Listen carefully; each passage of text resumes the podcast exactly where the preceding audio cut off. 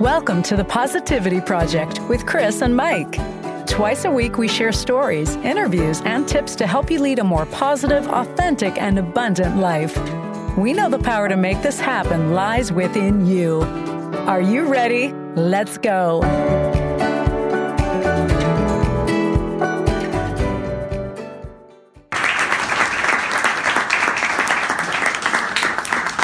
All right, all right. This is season six, episode 421 of the Positivity Project with Chris and Mike. We're glad you joined us again. If you're here for the first time, welcome. Hi. This is our midweek. You know it. So, how's your week going so far? Mm, So far, so good. Glad to be in a little bit warmer weather and really excited because tomorrow we get to hook up with a couple of our besties Yes. and do some camping with them. And we'll be near the coast. And I'm hoping to hit up a couple places I've always wanted to go to. I'm looking forward to, even if it's not a swim day, I'm looking forward to like a relaxing. I just want to Partial walk day at on the the, beach. Can I just Yes. walk on the beach? Yes. Because we didn't even get to do that in Florida. Well, when we were in, on the west coast of Florida. Right. Yep, yep. Put my So- feet in the sand, try our new lawn chair, our new lawn chairs, our new beach chairs out. Yep. We see how- bought them and then the weather went, eh, I don't think so. Yep, they've been stuck in the basement ever since under I the know. camper. So have you talked to Roberto this week? I did, I did. Okay. And I, I'm nearly not getting this one either, but I, I don't get That's- most of his, but that's okay. you know, I want to be, I guess, I'm- Open minded? yes. yes. Okay. Are you ready? I'm ready. I know a man who got jelly in one ear and custard in the other. Yeah. He's a trifle deaf. Oh, good Lord. Help me, baby Jesus. Sweet baby Jesus. Well, yeehaw! It's time for another edition of. Jimmy's Corner. That's right, people. Live and learn and pass it all by. H. Jackson Brown Jr. Not to be confused with. Papa H. Jackson Brown Sr. All right, let's get this party started. I've learned that to really understand how much my father loves me, I need to have a son, age 30. Mm-hmm. Mm, I, think all of our kids realize that. I've learned that everything I truly value has been gained by vulnerability on my part. It's the secret to life. I don't quite understand that one. You don't? Yeah. When you're vulnerable with somebody, you show your true side, and that's usually when your biggest bouts of growth come. Okay. Age 21.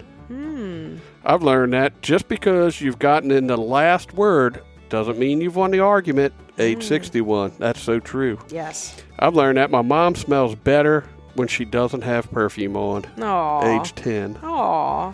I've learned that I'd rather have a lot of brothers and sisters and get m- and not get many things than to have no brothers and sisters and get everything. Age 13. Aw.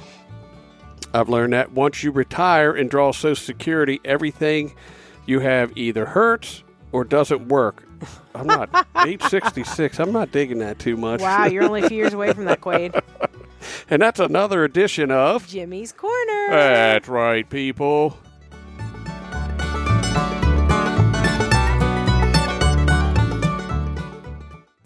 All right. So I owe you an apology.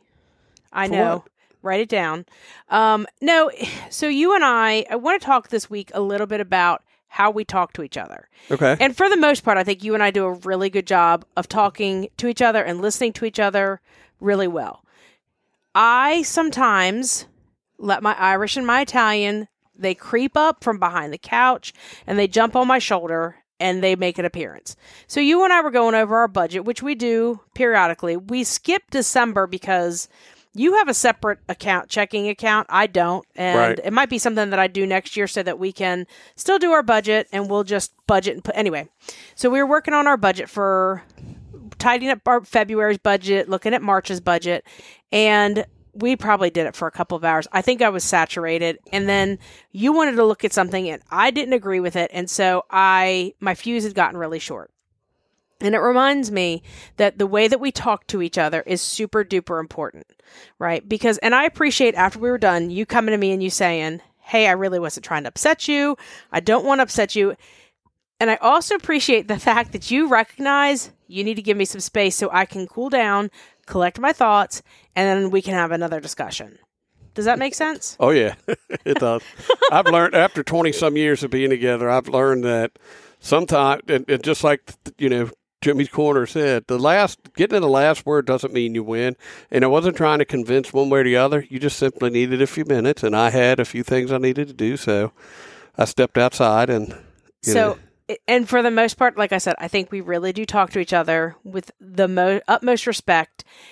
But I also recognize that sometimes we're both going to run a little bit short, and that's where I appreciate our relationship the most, and where we have the that's where we have our grit, right? Yes. Is that we can recognize that this this other person just needs to take a step back. They need to decompress. They or they're just having a bad day, and you allow them to have the space to do that. So, but I do want to apologize for coming across as being short.